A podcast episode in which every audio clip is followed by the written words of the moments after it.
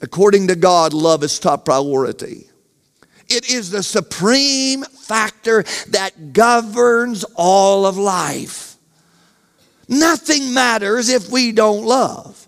The Bible says life without love is obnoxious, it's useless, it's just a clanging cymbal solo that doesn't help straighten any mess in life. You see, doing great things doesn't matter without love. It takes the love of God, the presence of God, to live in us so that we can love like God loves. God's love is unconditional love. It doesn't discard people. We don't write people off. We don't look at them and say, you know what? You're just irritated. You know, I just have no patience with you. And you that's not the love of God. If you don't have patience, you ain't got the Holy Ghost in you. I'm just telling you, that's the Word of God. It's not me. You see, the love of God is not random. The love of God is all the time. And all the time we're to be kind. Not just like every once in a while. When the love of God is in you, you are kind. Just like we men, we get images of a brand new Chevy truck. Some of you have Ford, but it don't matter. Let's not go there. Are you envious? Do you envy what other people have? Maybe even your own family. Or maybe someone at church. Here, let's keep moving. Not boastful. You see, this means that, you know, I just wish people were kind of like me. You know, I'm a nice guy and I'm a nice person, nice girl. And if people were just a little bit more like me, I think it'd be much better. And, and what happens is we inflate or we exaggerate ourselves. Boasting means it comes out with our lips. We actually say things to promote ourselves. That's not the love of God. God's love is not arrogant, which means proud. I mean, this is quite simple. You see, the word pride means to puff up ourselves. It's to always talk about ourselves. It's when we think we are better than other folks. It means God's not the center of our life because we're the center of our life. Pride is that which puts ourselves forward. It, it again inflates us, a little bit similar to boasting. Boasting is when it is expressed verbally. But is that a strength of yours? You say, listen, I love, I love, and I have no really pride, so little, little pride, then it's a strength. If otherwise, it's a weakness. Let's move on. Love is not unbecoming. The word unbecoming means rude.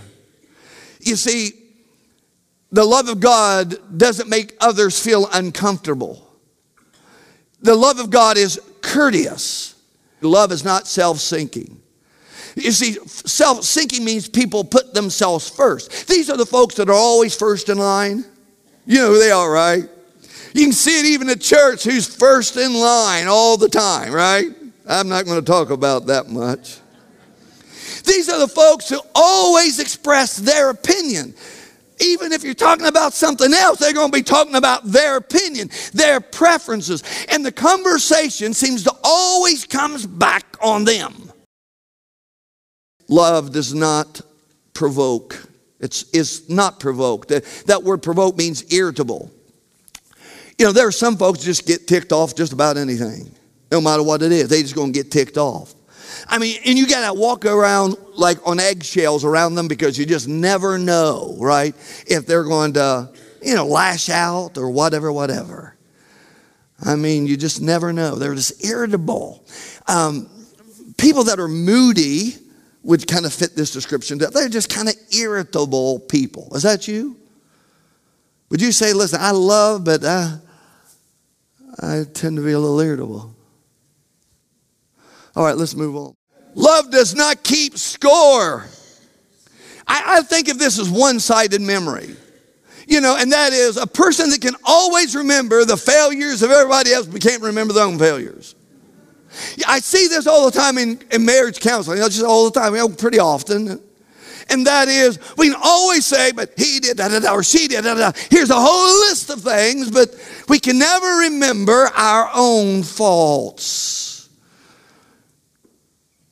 And there's this growing, running tab of the faults of others. Maybe not in writing, but it's in their mind, etched out quite clearly. Love's not like that. Love does not keep score of wrong. Is that a strength of yours or a weakness? Love does not delight in evil. Love does not delight when bad things happen to other people. If you've ever said, well, you know, you're just getting what you deserve, yep, that's you again. You take that, you, you, you, you bad person, with a few other little choice words, then mark that as weak. You see, it does not delight in evil. Love is forever. Another of the amazing qualities and characteristics of God's love, the agape love that He puts in us, is that it lasts forever.